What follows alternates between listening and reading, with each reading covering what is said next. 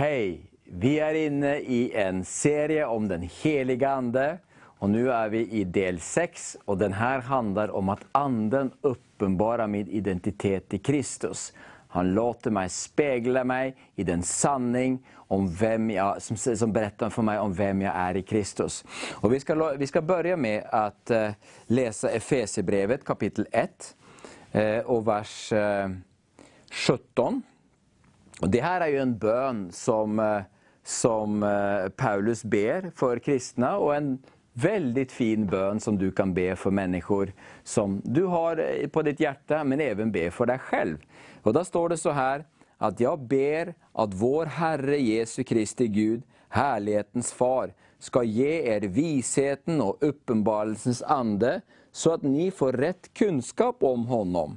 Jeg ber at era hjertas ögon ska få ljus, så at ni forstår hvilket hopp han har kallet dere til, hvor rikt og herlig hans arv er blant de heliga og hvor oerhört stor hans makt er i oss som tror.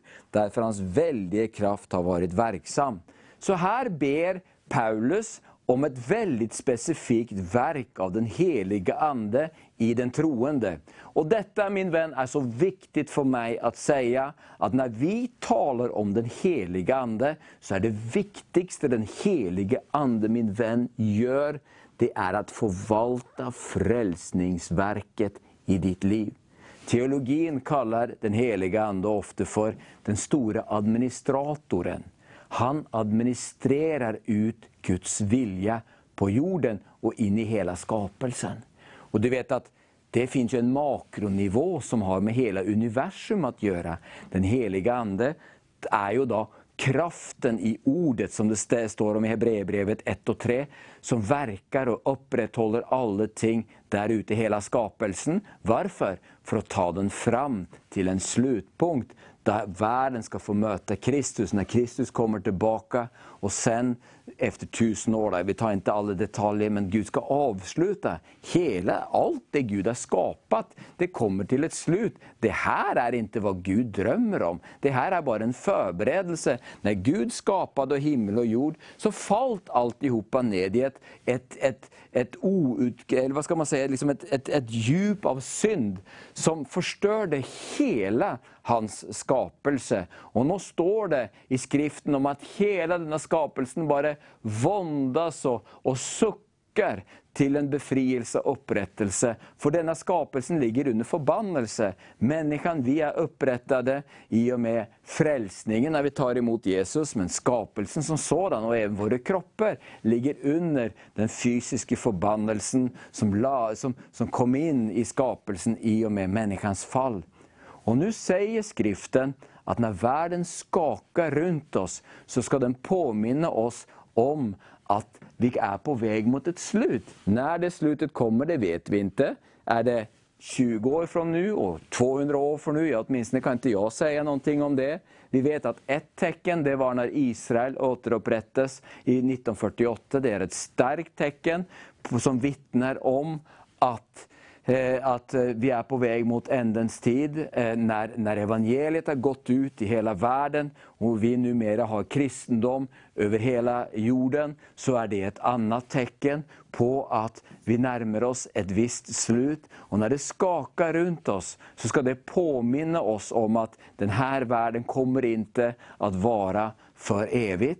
Men veldig ofte så taler vi jo da om denne dagen når vi kommer til slutet. Vi taler om endens tid. Og det er det jo, for denne verden tar sitt slut i og med når Jesus kommer tillbaka. Men Jesus kaller dessa skakningar som for födslovåndar. Födslovåndar er jo et avslutt på en graviditet. Og denne verden er en graviditet innenfor en fødsel av en ny himmel og en ny jord. der evigheten kommer og der Gud råder til fulle, og der det ikke fins noen ondskap, noen synd, noen djevel eller noen ting. Og det virkelige livet, det begynner då. Nu handler det om å lede menneskeligheten fram til sitt møte med Kristus. Kristus kommer tilbake, og vi, mine venner, vi måtte bli de vi skal være, for at vi skal kunne fullfylle den funksjon som Gud har for oss her på jorden. Og derfor lyssna till vad jag säger. Därför så är den helige Andes verk på jorden. Det er makronivån der han liksom leder hele universum fram til det møtet. Universum kommer til å krasje. Verdensøkonomien kommer ikke til å krasje.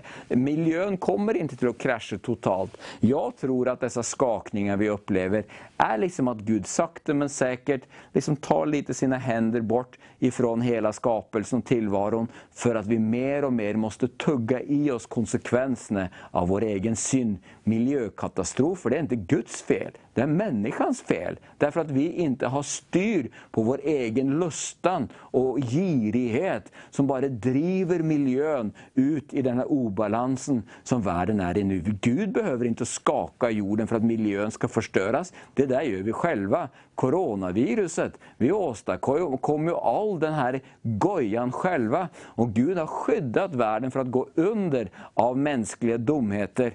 Men jag tror att dess mer vi kommer imot tidens slut, dess mer kommer vi å tugga i oss konsekvensen av vår egen synd og oppror imot skaparen. For människan klarer ikke av, av att leva rättfärdigt, heligt og rent på et sätt som upprätthåller den här väldigt intrikata balansen som er på jorden. Han har satt oss til att och bare ta ansvar for noe utrolig vakkert som er givet åt oss. Og vi har ikke visat oss ansvaret verdige. Vi er på vei til å styre denne skuta som er i jorden inn mot noe som ikke er supertrivelig. Men Gud kommer å hjelpe oss så ikke det krasjer.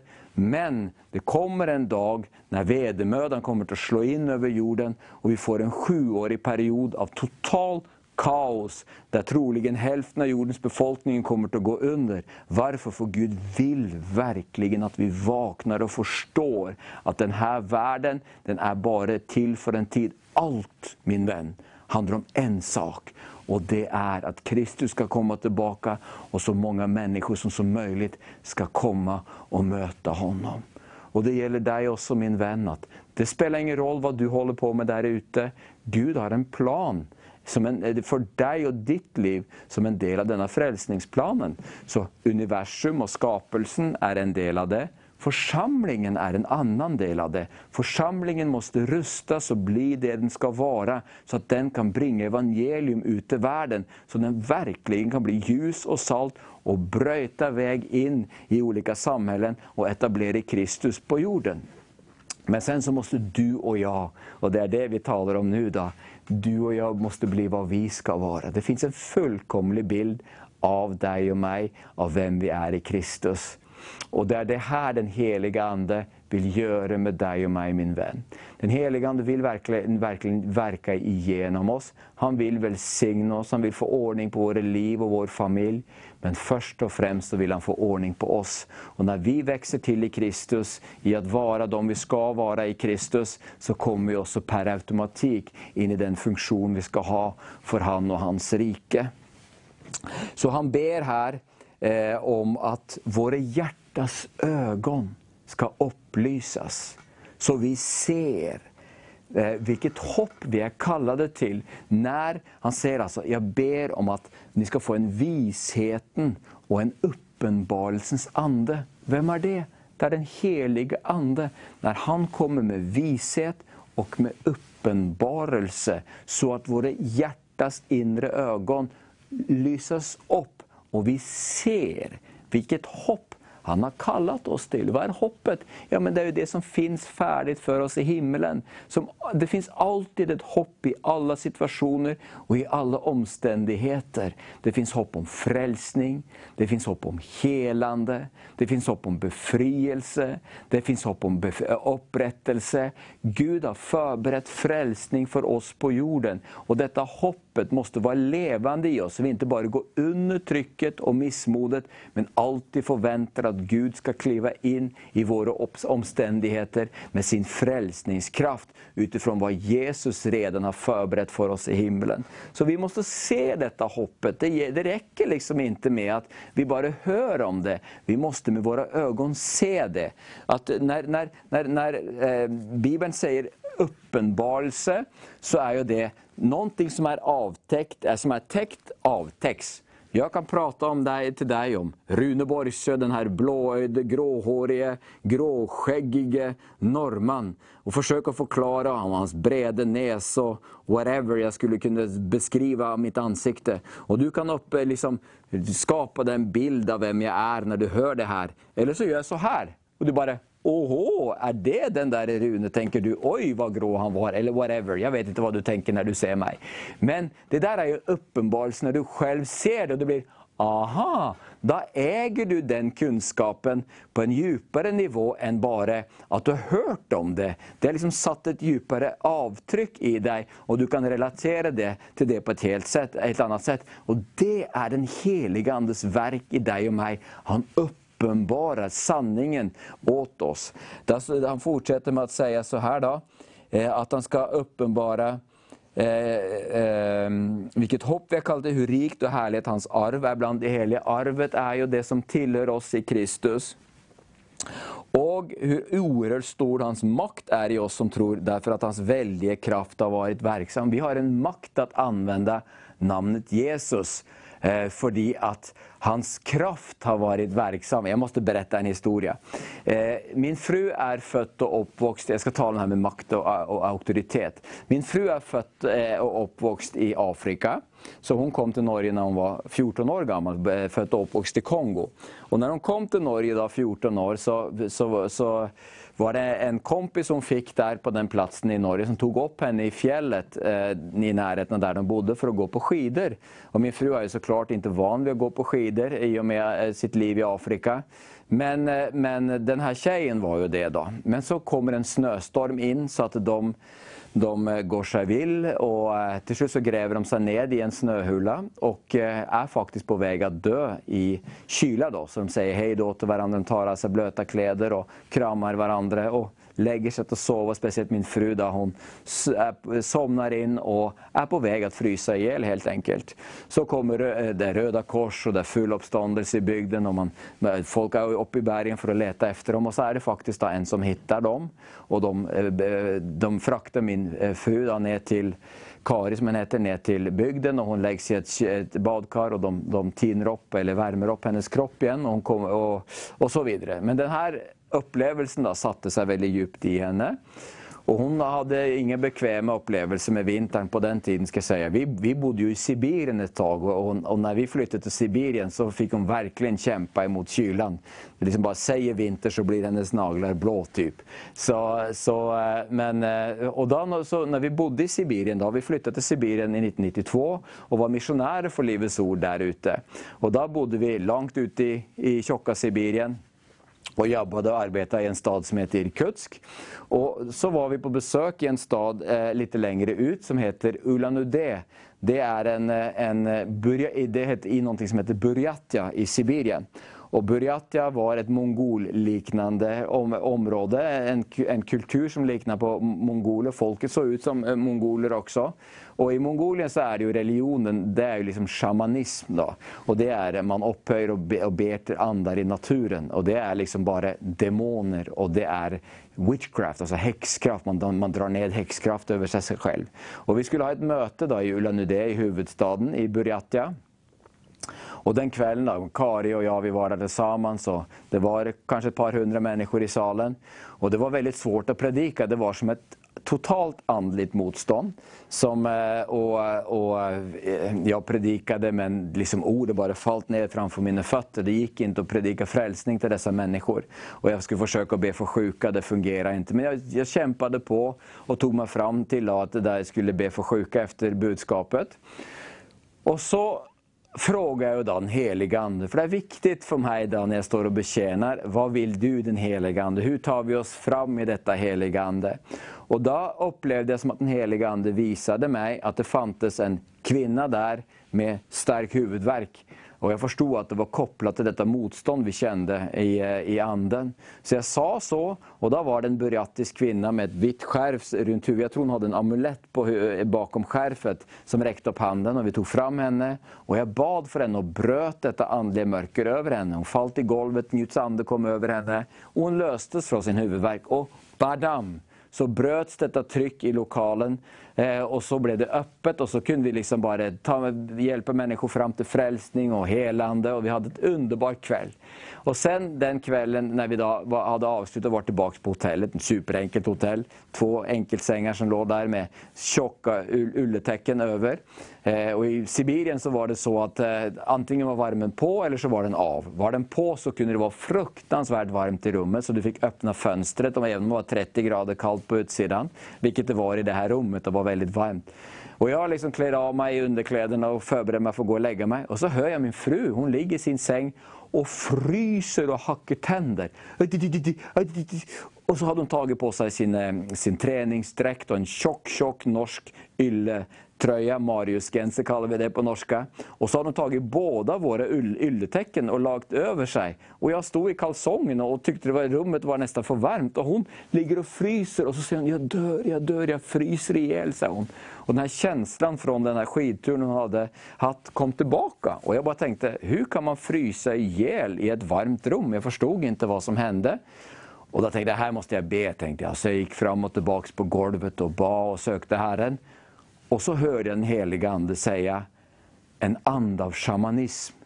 Och då restes den här auktoriteten som det står om här, att vi ska se den makt som vi har som tror efter verksamheten, hans veldige kraft. Jesus, på grund av vem vi är i Kristus, har gett oss en makt att använda hans namn. Och når vi anvender navnet, så frigjør vi den kraften som er i den helige Ande til å forverkelige det vi sier. Og nå kjente jeg det er en sjamanismens sjamanistånd som attakkerer oss. Jeg sa, du ande av sjamanism'. kom ut! sa jeg, og använde den auktoritet, den makt vi har fått i Kristus. Og da kopplades den helige Andes kraft inn, och BAM! Så forsvann den anden ur rommet. Og det ble bare helt annorlunda. Og min fru ble fri og kunne ta av seg alt det her varme greiene. Og så sov vi som barn sen. Så det fins en makt i, som, som hører med til oss. Og hva handler det om? Er det av oss selve? Nei, det er jo fordi at vi er den vi er i Kristus.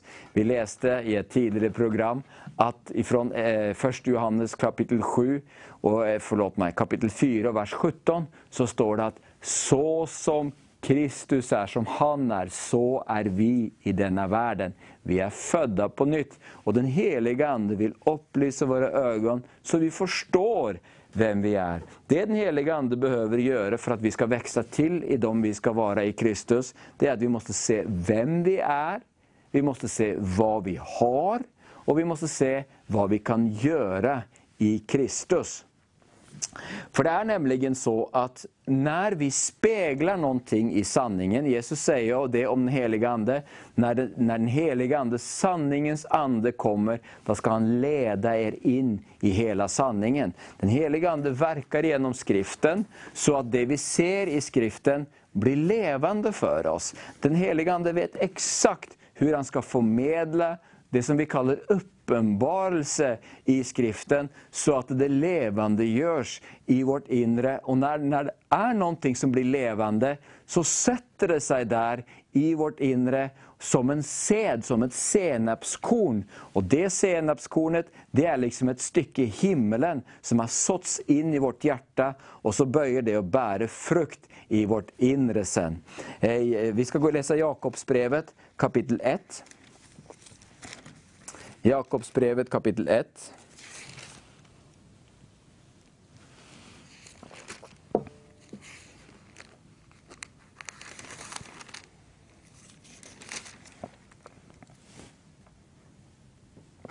Og i vers 22 så står det så her Var ordets görare, inte bare dets hörare, annars bedrar ni er själva. Så när ordet har fått liksom fått sin fulle verkan i oss, så lever vi enligt vad skriften säger. Det är liksom inte möjligt att bara se någonting och så ska man agera på det. Det måste liksom sås in i ens hjärta och bära frukt i ens liv. Och Det betyder att det vi ser i skriften, det måste vi hålla fast vid. Vi måste liksom bära det i vårt inre som noe edelt, lyfte det tilbake til Gud, takke honom for det, og da kommer det at bære frukt, for da vokser det til i god jord, og så forverkliges det i hur vi lever våre liv sen. Så vi skal vara ordets görare, inte bara dess hörare. Om någon är ordets hörare men inte dess görare, liknar en man som ser sitt ansikte i en spegel. När han har sett sig själv och gått sin väg glömmer han genast hur han såg ut. Den som derimot blikker inn i frihetens fullkomlige lag og blir kvar i den, ikke som en glømsk hørere, men som en virkelig gjørere, han blir salig i det han gjør. Så Bibelen er en spegel som er frihetens fullkomlige lag. Alltså dessa underbara författare av skriften, vilka förmåga de har att sätta ord på saker. Denna spegel, min kära vän, det är en frihetens fullkomliga lag som sätter sig i ditt inre. Det blir en lag som styr ditt liv, inte i fångenskap, men i frihet. Och det är när Kristus upprätts inom dig. Det er et av mine absolutte underbareste favorittskriftstellen. Det er i 2. Korinterbrevet, kapittel 3. 2. Korinterbrevet, kapittel 3 og i vers 18. I vers, eh, I vers 2 så sier eh, Paulus her, här, 2 Korinterbrev kapittel 3. Nei, ni er vårt brev, skrivet i våre hjärtan, känt og lest av alle mennesker. Det er åpenbart at ni er Kristusbrev, skrevet genom vår tjenest, ikke med blekk, utan med den levende Guds ande. Inte på tavlor av sten, utan på tavlor av kjøtt i era hjertan. Så når den helige Ande gjør sitt verk i oss, så blir vi levende Kristusbrev som er skrivne av Guds ande i våra hjärtan. Och så sier han da i vers 18, dette fantastiske bibelord. Og alle vi som med obeslöjat ansikte ser Herrens herlighet som i en spegel. Hva da? Vi forvandles til en og samme bild, från herlighet til herlighet. Det skjer gjennom Herren Anden. Så den helige Ande, han når vi kommer inn for Herren, antingen i ordet eller i tilbedjen, i lovsången, i forkunnelsen, så får vi spegla oss i Guds härlighet. Att komma inför Guds ansikte och se honom, det är inte bara att se honom i skriften eller i tillbedjan, det är även att spegla sig själv. För varje gång vi möter Gud så möter vi också vem vi är. För Gud, Kristus, är vår sanna identitet. Och då säger skriften detta fantastiska ord, att da forvandles vi til den spegelbilden. Da formeres vi i vårt indre til å bli de vi virkelig er. Da blir den här spegelbilden virkelig. Da ser jeg meg selv. Og gjennom Guds Andes verk så forvandles jeg til den bilden, ifrån herlighet til herlighet. Og dette, min venn, det er din livsresa nummer ett. Jeg skal ta det til et annet ord også, om jeg hinner. Matteus kapittel 11. Og i vers 11 så sier jo Jesus så her, i vers 11, at jeg sier er sanningen, blant dem som har født av kvinner, har ingen trett fram som er større enn Johannes døperen. Men den minste i himmelrike er større enn han. Den minste i himmelrike er den største av alle som levde i det gamle forbundet. Det er det Jesus sier. At det spiller ingen roll om det var Moses, Elias, hvem det var. Ingen var større enn Johannes døperen. Men den minste i himmelrike er større enn den. Det er deg og meg. Hvorfor? For vår storhet kommer ut ifra vår identitet i Kristus og ikke hva vi åstadkommer i egen kraft.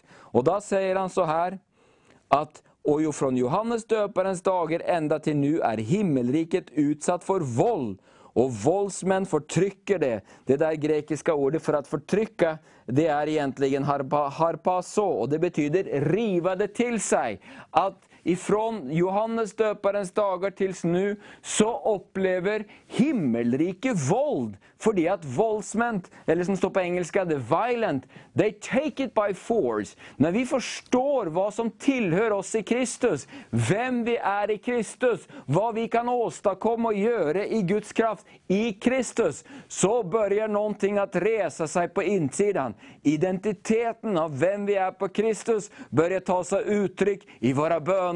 Vi blir som Jabe som sier, Gud, jeg vil ut av min smerte.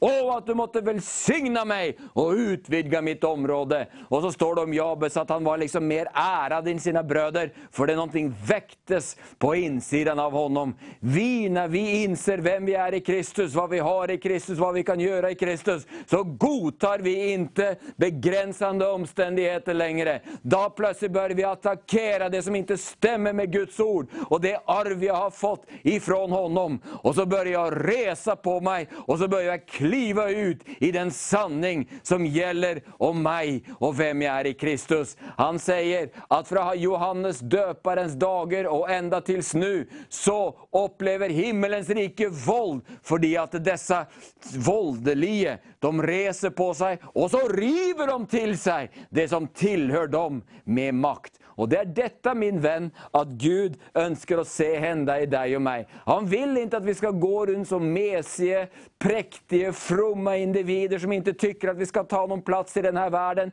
og ikke tykker vi fortjener någonting. Nei, vi fortjener någonting. Vi er Gudas sønner. Vi er de vi er i Kristus, så som Han er i deg, vi i denne verden. Og det er denne bild som Den helige Ande oppretter innom oss, så at vi kan leve ut det sanna livet som vi har fått i Kristus. Dette, min venn, er Andens verk i deg og meg.